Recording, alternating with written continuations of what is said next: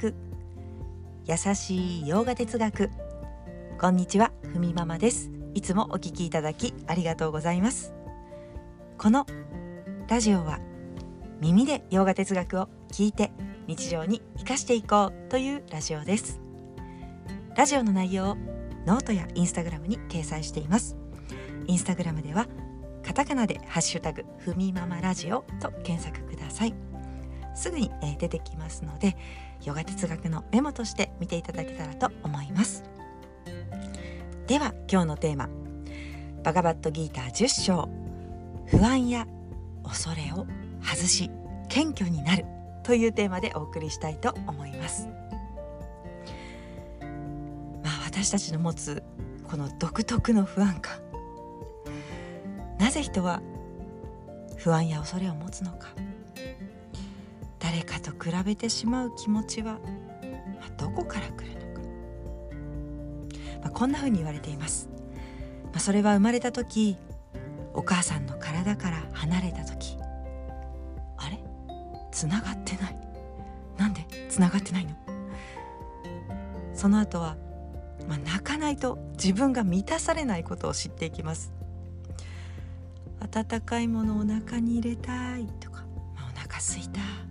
ミルク欲しい包まれたい抱っこしてほしいまあこっちから要求しないと、まあ、お母さんにこっちを向いてもらえません、まあ、こういった経験を何度もすることで生物は誰でも世界と自分は離れていることを感じそして不安や恐れを抱いていくようになる。やがて物心がつくと自分と他人を比べてしまってそしてこの世界で独特の苦悩を持ちやすくなると言います、まあ、その苦悩できたらいりませんよね、まあ、なくしたいということですが。え今までの経験の中で作られた不安や恐れのパターンをまずは外していきましょうということですね。この時に大切なことが3つありますよとギーターは言います。不安や恐れを外し謙虚になっていくポイント3つです。まず1つ目正しく教えを知る。そして2つ目経典を知っておく。3つ目知っている、まあ、理解している人から聞きましょう。ということですね。まず1つ目正しく教えを知る。バガバットギーターでは心は道具だと言います。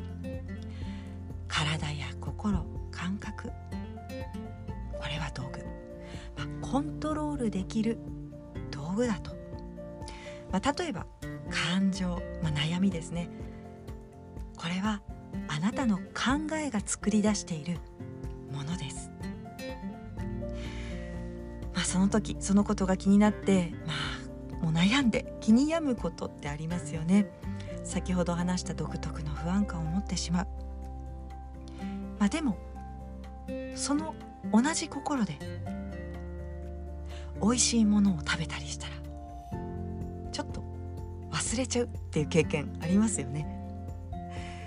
悩んでああもうダメだと思っていたとしても何かがきっかけで吹き飛ぶ瞬間があるように苦悩というものは結構頼りないものだと、まあ、悲しんだ時も次の瞬間笑えることがあったりその時ちょっと忘れてしまうと、まあ、心の作り出す苦悩そして不安というものは不安というものはそういうものですということです。2つ目経典を知っておく。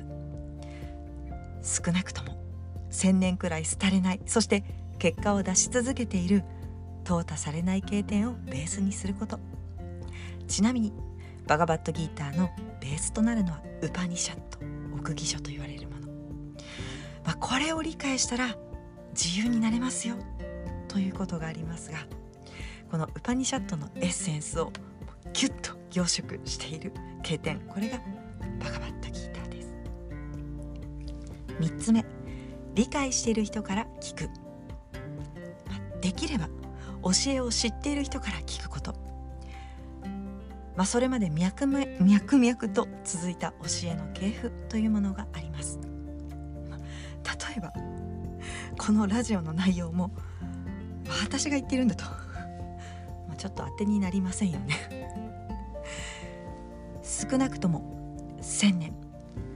その続いている教えをたどっていけば最終的にクリシュナそしてシバといったスケールの大きい教えの体系から、そこから学んでいる人から経典を通して学びそれを理解できる心をヨーガで準備していく、それを理解しようとするその心を徐々に養っていきましょうということです、まあ、この3つがセットで初めて人は不安や恐れを外し謙虚になっていく。謙虚になろうとしなくてももう慈悲深くなっています。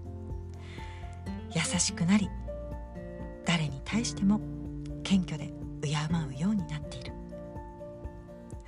まあ、よほど意識しないくらい意地悪な言葉が出ないくらい理解が完全になりますよということです。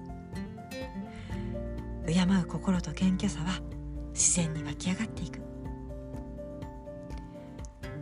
まあ、ちょっと、まあ、今日までの、まあ、ここまでの と言ってもいいかもしれませんが大きなまとめですがちょっとざっくりすぎますがちょっと大きくまとめるとまず真実を知っていく。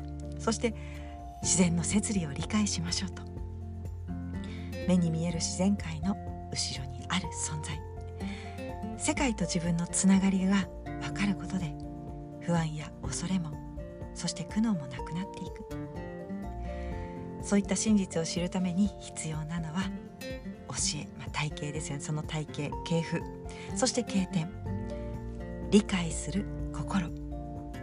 パクティの心を養っていく、まあ、バガバットギーター10章ではこのパクティをもっと深めていきましょう。ということです。